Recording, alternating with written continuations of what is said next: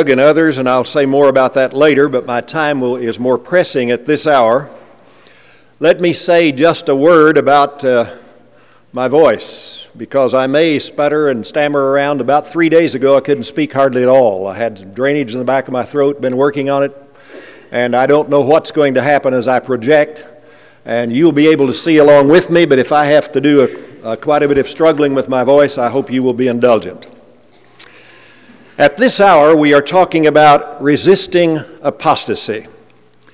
In February of 1982, I was on the uh, national uh, One Nation Under God television program with Furman Kearley. Furman Kearley was then the editor of the Gospel Advocate. He and I got to talking about some signs of apostasy in our brotherhood. We were both very concerned. And he asked me to edit a special edition of the Gospel Advocate, which I did on resisting apostasy. That was in the year again, 1982, in February of 1982. I got together 10 leaders in the church all over the Brotherhood. Three of them were former presidents of Christian universities of ours. And we wrote on that, various aspects of it. And now things have gotten much worse than they were then.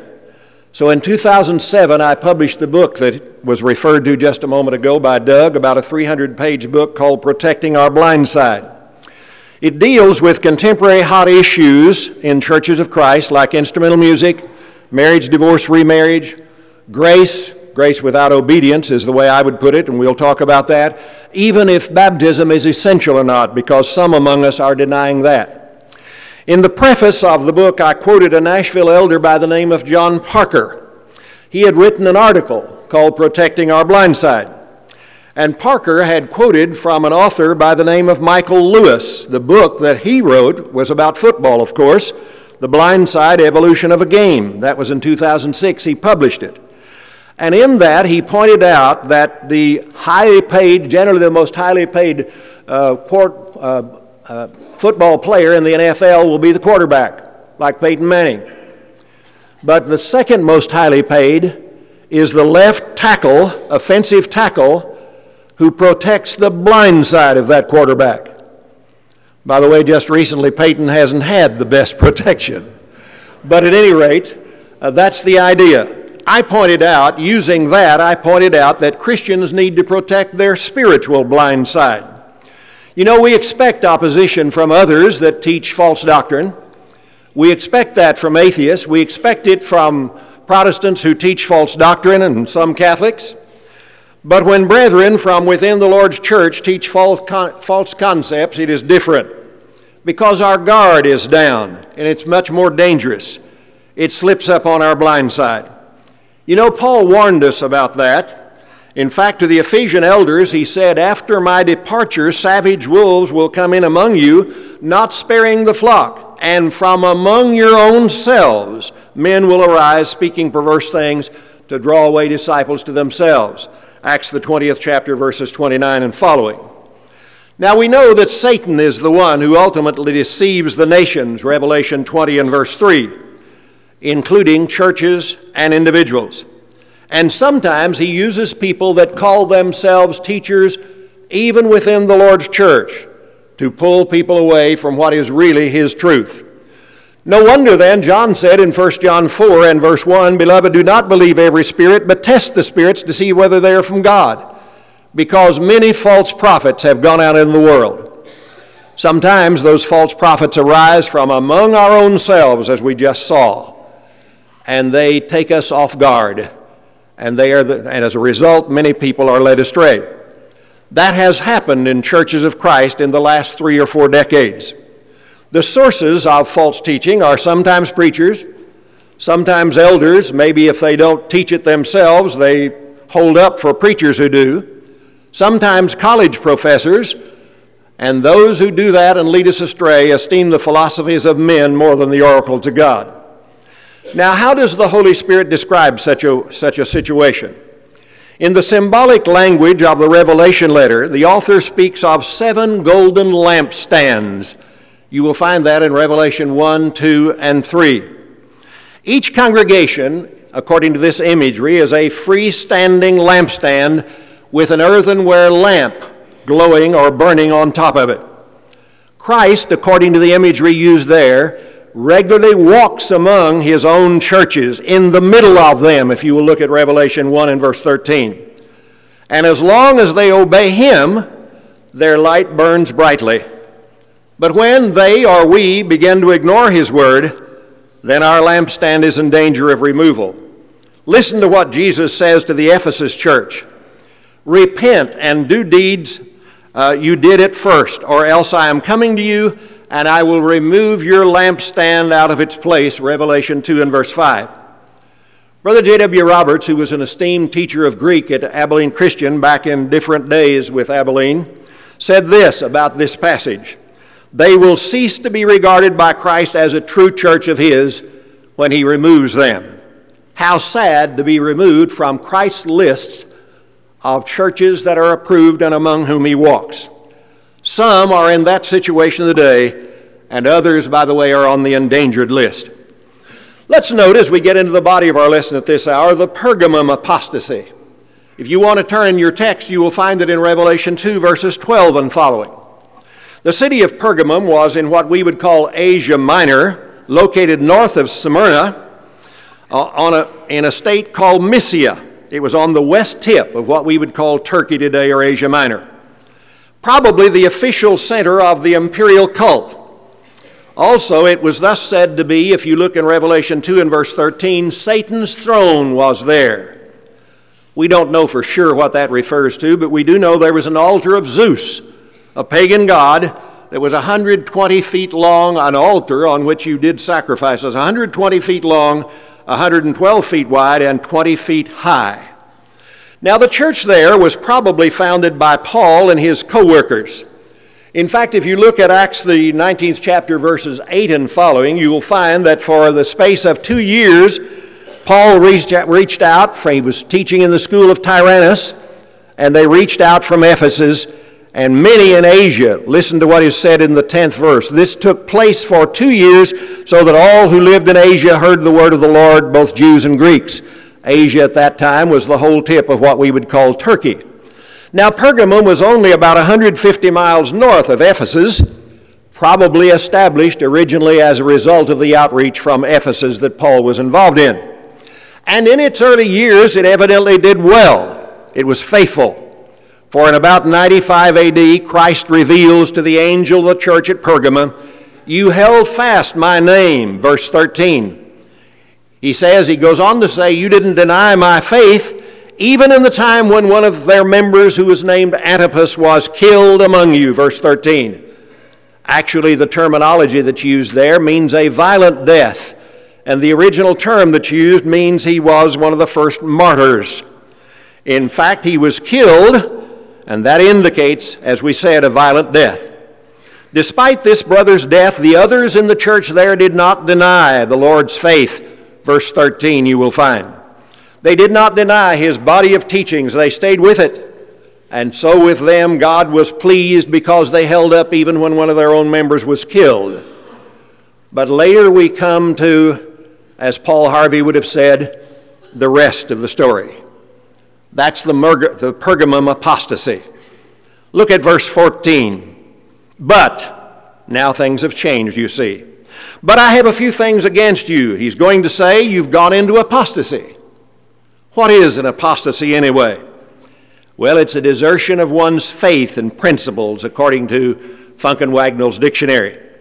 It's a defection from the true religion, says Thayer, as he defines the term in his Greek lexicon. When John writes, some there, look at verse 14, held to the teachings of Balaam, things have changed. They're no longer a solid church. In fact, those teachings of Balaam included to eat things sacrificed to idols. Evidently, they were going into the idols' temples, as Paul speaks of it in 1 Corinthians 8 and verse 12, and eating those foods sacrificed to idols. And it also included, their apostasy included, look at verse 14, acts of immorality. That is, sexual immorality. Frequently, that kind of thing was connected with pagan temples like the temple of Aphrodite in Corinth. Notice now, please, there in verse 14, that only some held to these teachings and the practices of Balaam. Yet all members are held accountable because the others tolerate it. I have something against, he says. Look at verse 14, chapter 2, 14. I have something against the whole congregation, is what he's talking about. The whole congregation must repent, if you look at verse 16. If not, look carefully at the latter part of verse 16. Christ will come to you quickly and make war against them with his word, verse 16. Edward McDowell, in his commentary on Revelation, says the church as a whole is held responsible for the presence of these false teachers. Page 48. They were to purge themselves of that false teaching. They were to cease tolerating such. Otherwise, Christ would make war against them and punish them. How would he punish them? Well, the Revelation letter doesn't tell us. We don't know for sure how he would punish them. But I like what Roper says in his comments on this particular passage. Brother Roper has written a commentary on it. He said, It is as if Jesus said, I'm about to drop a bomb on the false teachers. And if they're still in your midst when I do so, then you'll be destroyed with them.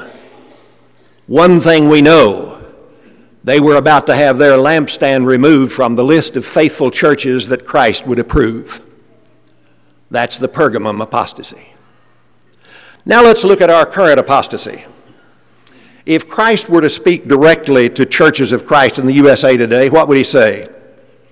Well, judging from his word found here in Revelation 2 that we've been dealing with, he would probably commend churches of Christ as he commended the church at Pergamum. First of all, he would say, Well, in time past, you've held faithful, you've kept my faith. In the period 1850 to 1906, when there was the developing Christian church apostasy. In that period, some brethren began affirming that the silence of Scripture was always permissive. That is, you could do whatever you wanted to do in the work and worship of the church. You could do whatever was not explicitly condemned. Our brethren began taking that position, and the floodgates were partially opened. In the 1850s, 1858, I believe explicitly, in Kentucky, one instrument of music was introduced into one church. But even as late as 1868, 10 years later, the well known preacher Ben Franklin estimated that there were only about 50 churches in the Brotherhood's 10,000 that were using instrumental music. But then there was a very influential church in St. Louis, the biggest church there, that purchased a building from the Episcopalians and it had a pipe organ in it. And many of the brethren decided that they wanted to use that pipe organ, and there was a real battle, and finally, those in favor of the instrument won out. Ben Franklin tells of a sad situation of going for a congregation to a congregation in Akron, Ohio in 1868. He had been employed two years earlier to hold a meeting there, and he went to hold the meeting and found out that they had put in the instrument in the meantime. And he tells of how he was anguished as to whether or not to go ahead with the meeting and so forth. In that same period of time, the Missionary Society for doing mission work rather than doing it through congregations was introduced. And then came fellowship with unbaptized, with Protestants who had not been baptized as if they were already Christians. And then came theological liberalism, that is, denying the inspiration of the Scripture, and the floodgates were fully open. But some brethren resisted that apostasy. They fought tooth and nail some in that church in St. Louis, they finally lost the battle in that central church in St. Louis, but they resisted it and they left that church when it put in the instrument. In the Nashville area, David Lipscomb wrote for the Gospel Advocate, was its editor from 1865 to 1910. During that time, according to one of our uh, brethren who has written on it, M.C. Kurfees, who's written on instrumental music, he says, The gospel advocate has stood like a stone wall for a plain, thus saith the Lord, in matters of religious work. That's quoted by Earl West. To a lesser degree, the fine scholar J.W. McGarvey stood against the apostasy. He didn't always stand on the matter of instrumental music. But in 1881, he was doing some lectures. There was a lectureship in Holden, Missouri, and he clashed with a certain Alexander Proctor. And Proctor said, as he insisted that we need to have everything authorized that we're doing, that is, McGarvey insisted on that. Proctor said, You know, I'd rather get to the heart of Christ rather than quoting all the time book, chapter, and verse. As he made fun of getting authorization from the Scripture. By the way, how do you get to the heart of Christ without quoting Scripture? Does Christ communicate with you personally? Proctor seemed to indicate that he thought he did with him. Now, Christ would have commended us for holding fast back in that period, 1850s to 1906, back then. But undoubtedly, he would go on to list some, as he did with Pergamum, of the problems he has with us now. The things he has now against us are signs of apostasy in our brotherhood. Let me list several of them for you. In the area of women leadership, a large Tennessee congregation uses women now to lead in prayer in an adult class. Women have been advertised as co teaching mixed adult classes in at least two of our major universities in our brotherhood. Mixed chapel in one of our Christian universities about three years back. There was a woman who lectured on the Sermon on the Mount to a mixed chapel audience at Abilene Christian. Her first name was Katie and she lectured and is a preacher among churches of Christ. At least that's what she calls herself. In 2008, in the Civic Auditorium in Nashville, some churches of Christ, along with some Christian churches and even disciples of Christ, collaborated in what they called a gospel meeting. And in that gospel meeting, the first speaker, plenary speaker in the big auditorium, was a woman preacher from the disciples of Christ and a college president's wife participated in those mixed situations also in that meeting in 2008. Let's move to another area. In the area of fellowshipping Protestants, an Oklahoma congregation published in its bulletin about 10 years ago that it intends to have, quote, fellowship with other non Church of Christ groups. Still, another Church of Christ in that same state picked up the article and ran it and approved it. A preacher of a large Texas church, Church of Christ, when interviewed by the newspapers, said all of this conflict between us and the Baptists is, quote, ridiculous. A major school among us, Christian school, they call themselves, organized a conference on the restoration ideal in which Mennonites and Pentecostals and Latter day Saints were included, and the program stated that they would have, quote, common worship together on Sunday morning at the campus Church of Christ. Numerous schools among us, by the way, are now using Protestants regularly to speak about how to preach and how to do this and how to do that without making any distinction between those who have been baptized biblically and those who haven't. In another area, questioning even the essentiality of baptism for remission of sins, one college professor has published a book on rebaptism, and he said it's sufficient to be baptized to obey God. You don't have to be baptized for the remission of sins. And so, automatically, if you accept him, many Protestants who have not been baptized biblically become, you would view them as Christians if you hold that position. One well known brother was interviewed by the Baptist press, and he says, Baptism is for obedience, but not for salvation. What kind of gobbledygook is that? You're speaking out of both sides of your mouth at the same time and going in different directions in the area of questioning an eternal hell and saying there is no eternal hell. A gospel preacher among us published a book in which he affirms that there is no eternal punishment for the wicked, and he was later featured on that topic in one of our major college lectureships. And now at least four other brethren have followed him in accepting that position that there is no eternal hell. I have a whole chapter in my book on that, by the way. And then, worse, another area of our apostasy Three professors of one of our universities in 2002 published a book called God's Holy Fire. It sounds good if you're not real carefully and, and careful and analytical in reading it.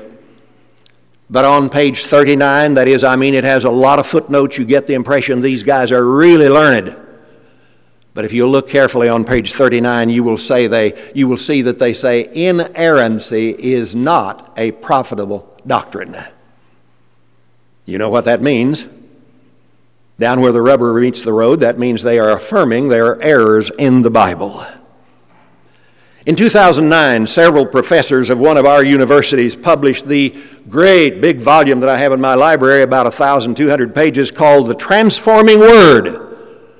And if you look carefully on page 7, they'll tell you that Moses isn't really the author of the Pentateuch. and several other similar things. For example, about the Isaiah, how Isaiah originated. Inspiration is in the middle of that, you see. And when inspiration is questioned, then all doctrines are up for grabs.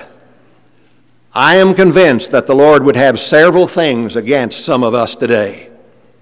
In the apostasy of the 1850s down through 1906, are you aware of the fact that we lost 85% of our brotherhood? Only 15% stayed true to the Word and became churches of Christ, non instrumental.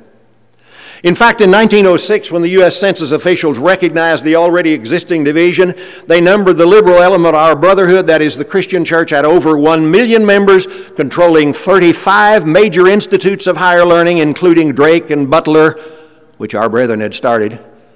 By the way, Terry attended Butler, and when he attended there uh, for a, a music degree, uh, he couldn't even tell it was a Christian church, a Christian school, but it had been started by our brethren. So a million went with the Christian church, and only 159,000, mostly in the South and the Southwest, who controlled only seven struggling colleges, 35 left us. Further, most of the 2,649 congregations that remained true to the Lord's Word were congregations of less than 100.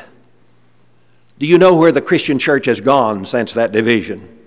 In the 1960s, the Christian church divided again, and the independent Christian churches swung back toward us some, though keeping instrumental music. But the liberal element, the disciples, accepted all uh, ideas and all doctrines and even renounced the idea of a restoration publicly. Said, We don't want to restore anything anymore, it's a foolish idea.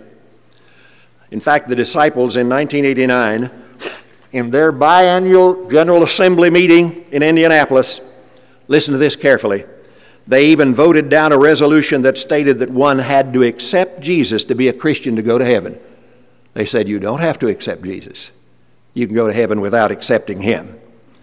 And then in 1907, their general minister and president, whose name at that time, I don't know if he's still president, was Michael Kinnamon, dean of the Disciples Lexington Seminary, he endorsed the practice of homosexuality and approved the ordaining of gays. Now, what can we do to resist the in progress apostasy among us? How do you resist that apostasy? Well, in the first place, let me say this. When we talk about resisting, we need to remember the scriptures are explicit about the fact that we need to be alert to what's going on in our brotherhood. When Paul wrote to the Philippian brethren, he said it this way in Philippians 3 and verse 2 Beware of the dogs, beware of evil workers, beware of the false circumcision. Paul was inspired, and so he used terms that are stronger than I would use, but he says, Beware, be careful, be on the alert. We have so many people today, it seems, sitting in the pews who don't open Bibles hardly at all. That's very dangerous. Very, very dangerous. We need to open our Bibles. We need to be reading what's going on in the brotherhood. We need to be understanding what the approaches of those who would lead us astray are. Well, let me talk about some of them. First of all, we need to beware of those who deny the restoration principle. In about 1995, there was a brother who lectured in West Memphis and he made fun of the idea of restoring the New Testament church. He called himself a gospel preacher for churches of Christ. But he said, which church is it we want to restore anyway? That one at Corinth that was all divided up, and that one that some of them didn't believe in the resurrection? You know, it sounds kind of good if you don't really analyze it, but that's a straw man. It's meant to deceive and confuse. No one advocates a particular church like Corinth being our ideal and our model. Rather, the church as described in the inspired New Testament is what is our model. Paul taught, by the way, that there was a pattern. In Romans, the sixth chapter, at verse 17, and we'll deal with this more next time, you became obedient to that form of doctrine. The original term for form is T U P O S, tupos. Bauer Arndt Gingrich's Greek lexicon says that that's defined as the pattern of teaching. So obviously, when you left that form and that teaching, you need to restore it. Listen to what Paul says in Philippians 4 and verse 9. the things that you have learned and received and heard and seen in me, practice those things, and the God of peace will be with you. But it is obviously implied if you don't practice those things that have come down from us, that's a part of that form of doctrine, that pattern, then God will not be with you. You'll be taken off and removed from that list of Christ approved churches. What are we talking about? Well, we're talking about things like the rule of elders.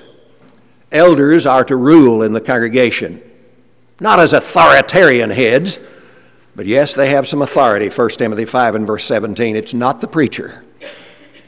And if it gets to where the preacher is ruling in the congregation, we need to go back and look at the pattern again. But let's move on to another area. Beware of those, the so called new hermeneutic people. New hermeneutic, that sounds impressive, doesn't it? Sometimes they use, false teachers use terms to impress you with how smart they are. In 1989, we had a forum on this topic, Howard Norton and I versus uh, Tom Olbricht and Leonard Allen at Freed Hardeman University. We discussed it for six hours about the new hermeneutic. In fact, I've written a tract called The New Hermeneutic. What's the definition of hermeneutic anyway? The science of interpreting the Scripture is what hermeneutic refers to. And so the old traditional hermeneutic was this.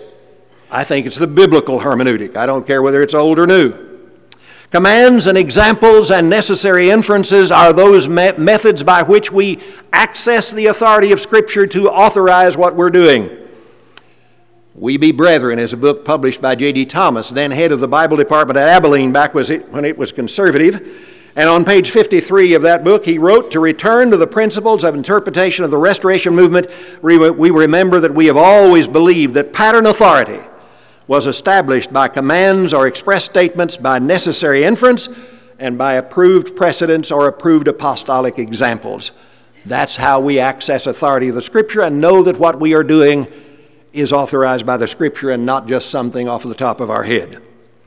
But in the so called New Hermeneutic, there was a fellow by the name of Armour, Abilene Lectures 1988, who gave three different lectures that I've combed over very carefully. And he said, really, the scriptures are not a pattern for us to follow, they are more like love letters. And he said, in love letters, Silence is just kind of coincidental. Another gentleman by the name of Fenter on the OCUSA lectures in 1989, by the way, I'll have to say and commend the brethren there, they, they uh, renounced this statement that he made, but there he taught on that lectureship silence is preeminently freedom. Basically, whatever is not specifically condemned, you can do, he said.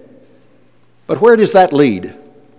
If you take the position that you can do whatever is not explicitly condemned, then obviously one of the first things that gets in is instrumental music. Do you ever know of any passage anywhere that says, Thou shalt not use instrumental music? There isn't one.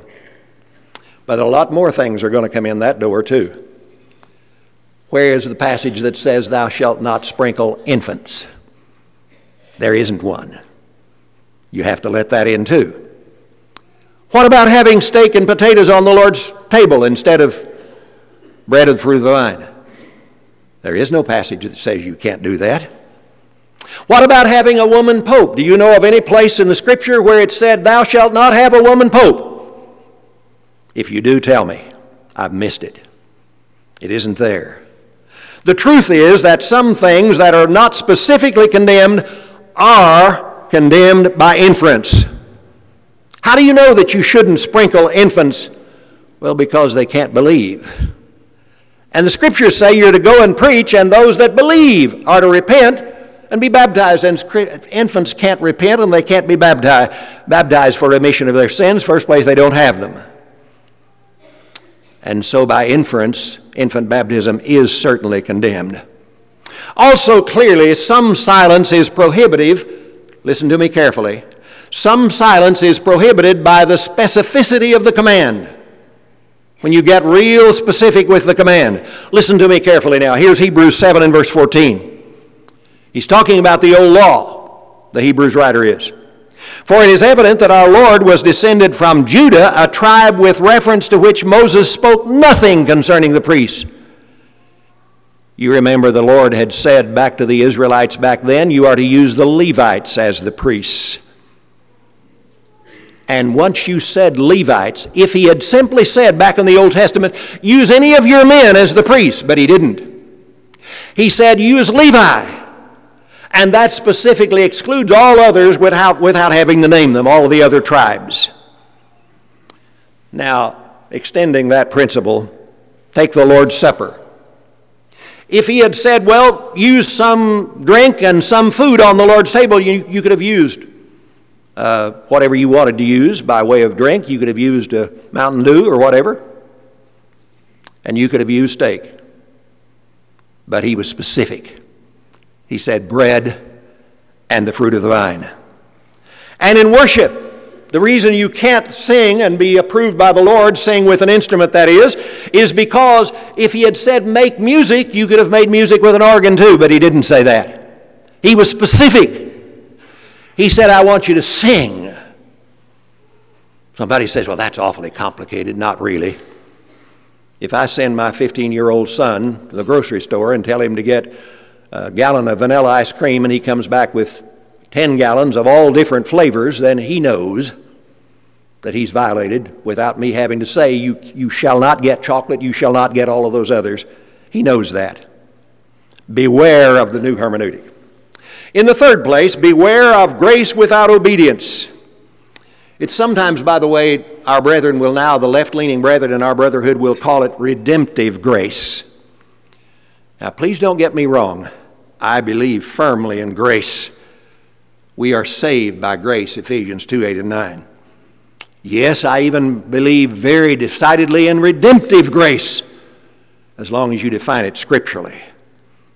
But redemptive grace, as taught by a Nashville brother, means if you sin in divorcing your faithful wife, he has a series of tapes out saying this, it's never a sin to remarry. You can divorce 16 times and it's never a sin to remarry. That's not redemptive grace that's taught in the Scripture. He says you can go ahead and live with your new wife, having ditched your old wife for just any old reason. You can go ahead and live with your new wife for, with God's approval. That's redemptive grace. That's not the grace the Bible describes in the New Testament, particularly. Listen to what kind of grace is taught in the New Testament. Titus 2 and verse 11, Paul says, For the grace of God has appeared, bringing salvation to all men, instructing us. What does grace do? It instructs us to deny ungodliness and worldly desires and to live sensibly, righteously, and godly in this present world. Again, according to some, this new grace causes some of us to accept Protestants without biblical baptism. But as Elza Huffard said several years ago, by the way, it was in that Gospel Advocate that we put out in 1992. Elza Huffard, who was a president of one of our schools in the Northeast. While its proponents criticize the present day church for erecting walls, there is the implication of proponents of this newly discovered grace that there are no walls. Joint meetings occur with various denominations offering mutual support and fellowship, obscuring, if not ignoring, doctrinal differences. It is as if there was no scripture like Romans 16 17 Note those who cause divisions and offenses contrary to the doctrine you have learned and avoid them.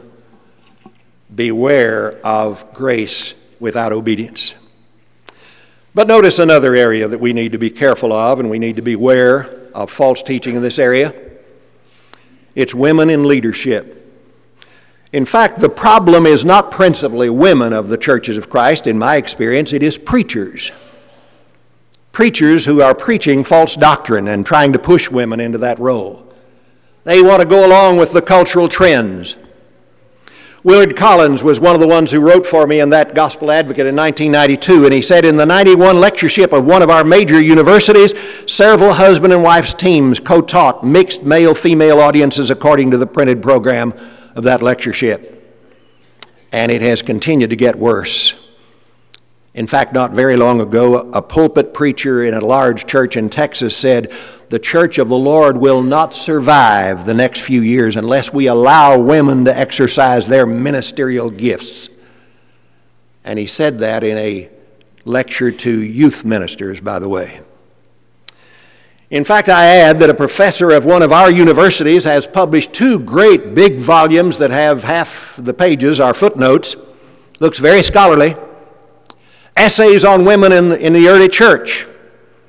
And his position is that really in 1 Timothy 2:12, he has a particular professor write that chapter, and 1 Timothy 2:12 Paul said, "I do not allow women to teach and exercise authority over a man." He says all that really means is he's just prohibiting them doing domineering teaching. It's not all teaching over a man, it's just domineering teaching. Teaching done in the wrong way.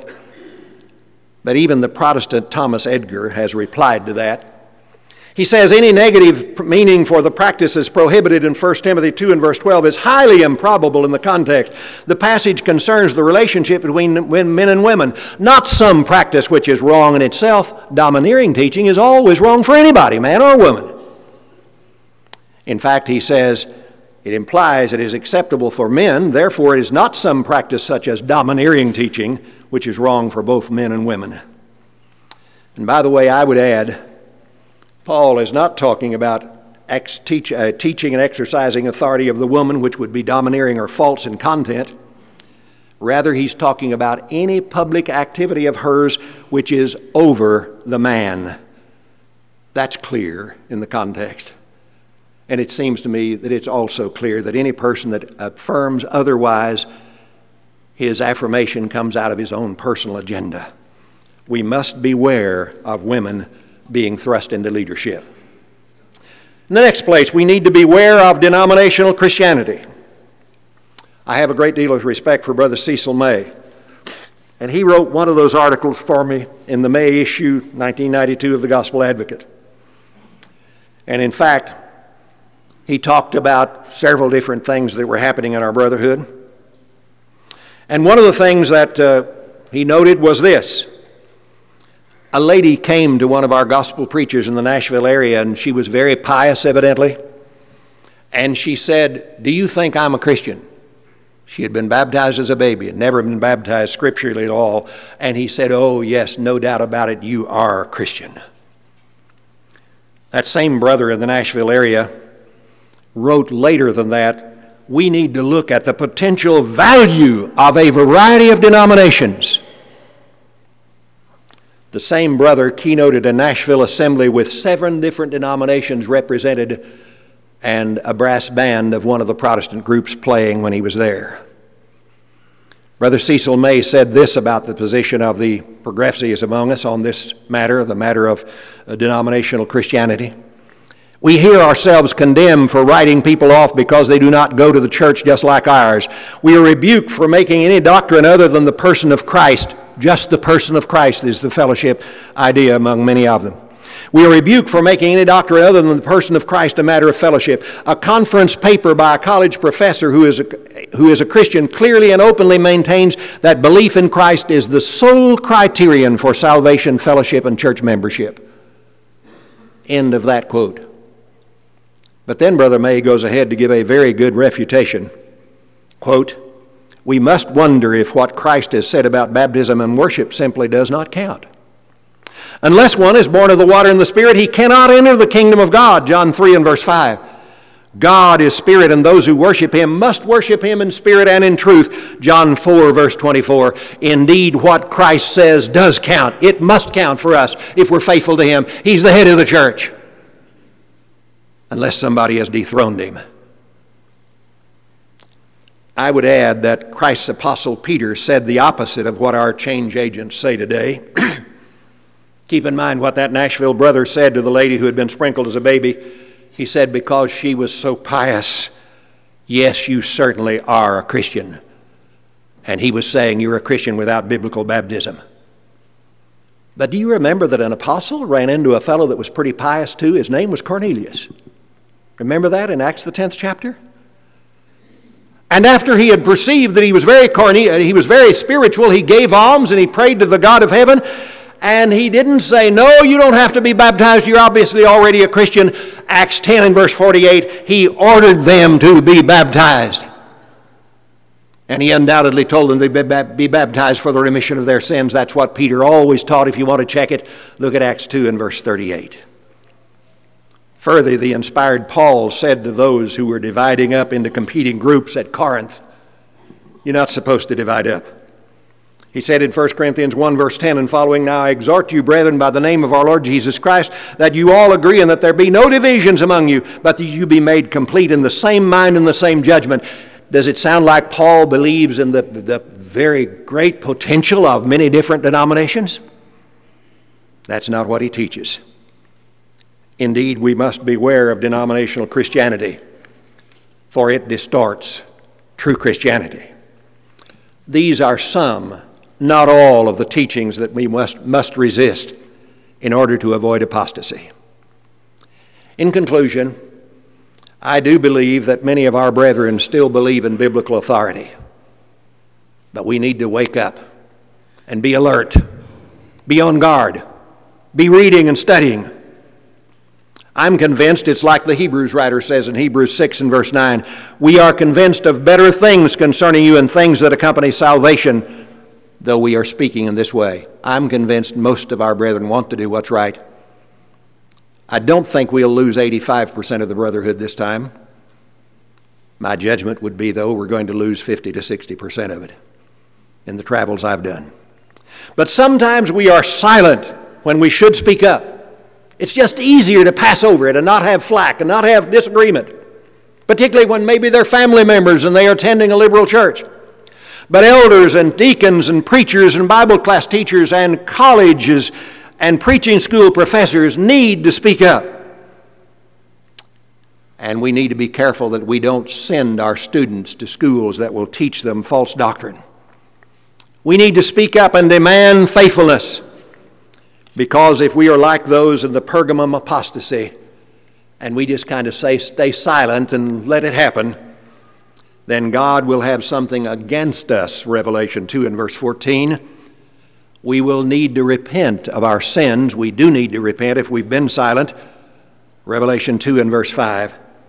Otherwise, God will remove our candlestick or lampstand, chapter 2 and verse 5, from his list of approved churches. Wouldn't that be tragic for our salvation and all of the others who follow us into that apostasy because we just drift along with the flow. As we close this hour, will you bow with me in prayer? Our Father, we pray that you'll give us wisdom and give us courage. Give us love as we oppose that which is false. Help us not to be unkind, but help us to be firm and help us to make sure that our lives are counting in congregations that will still be amongst those who are on your approved list. We pray it in the name of Jesus and amen.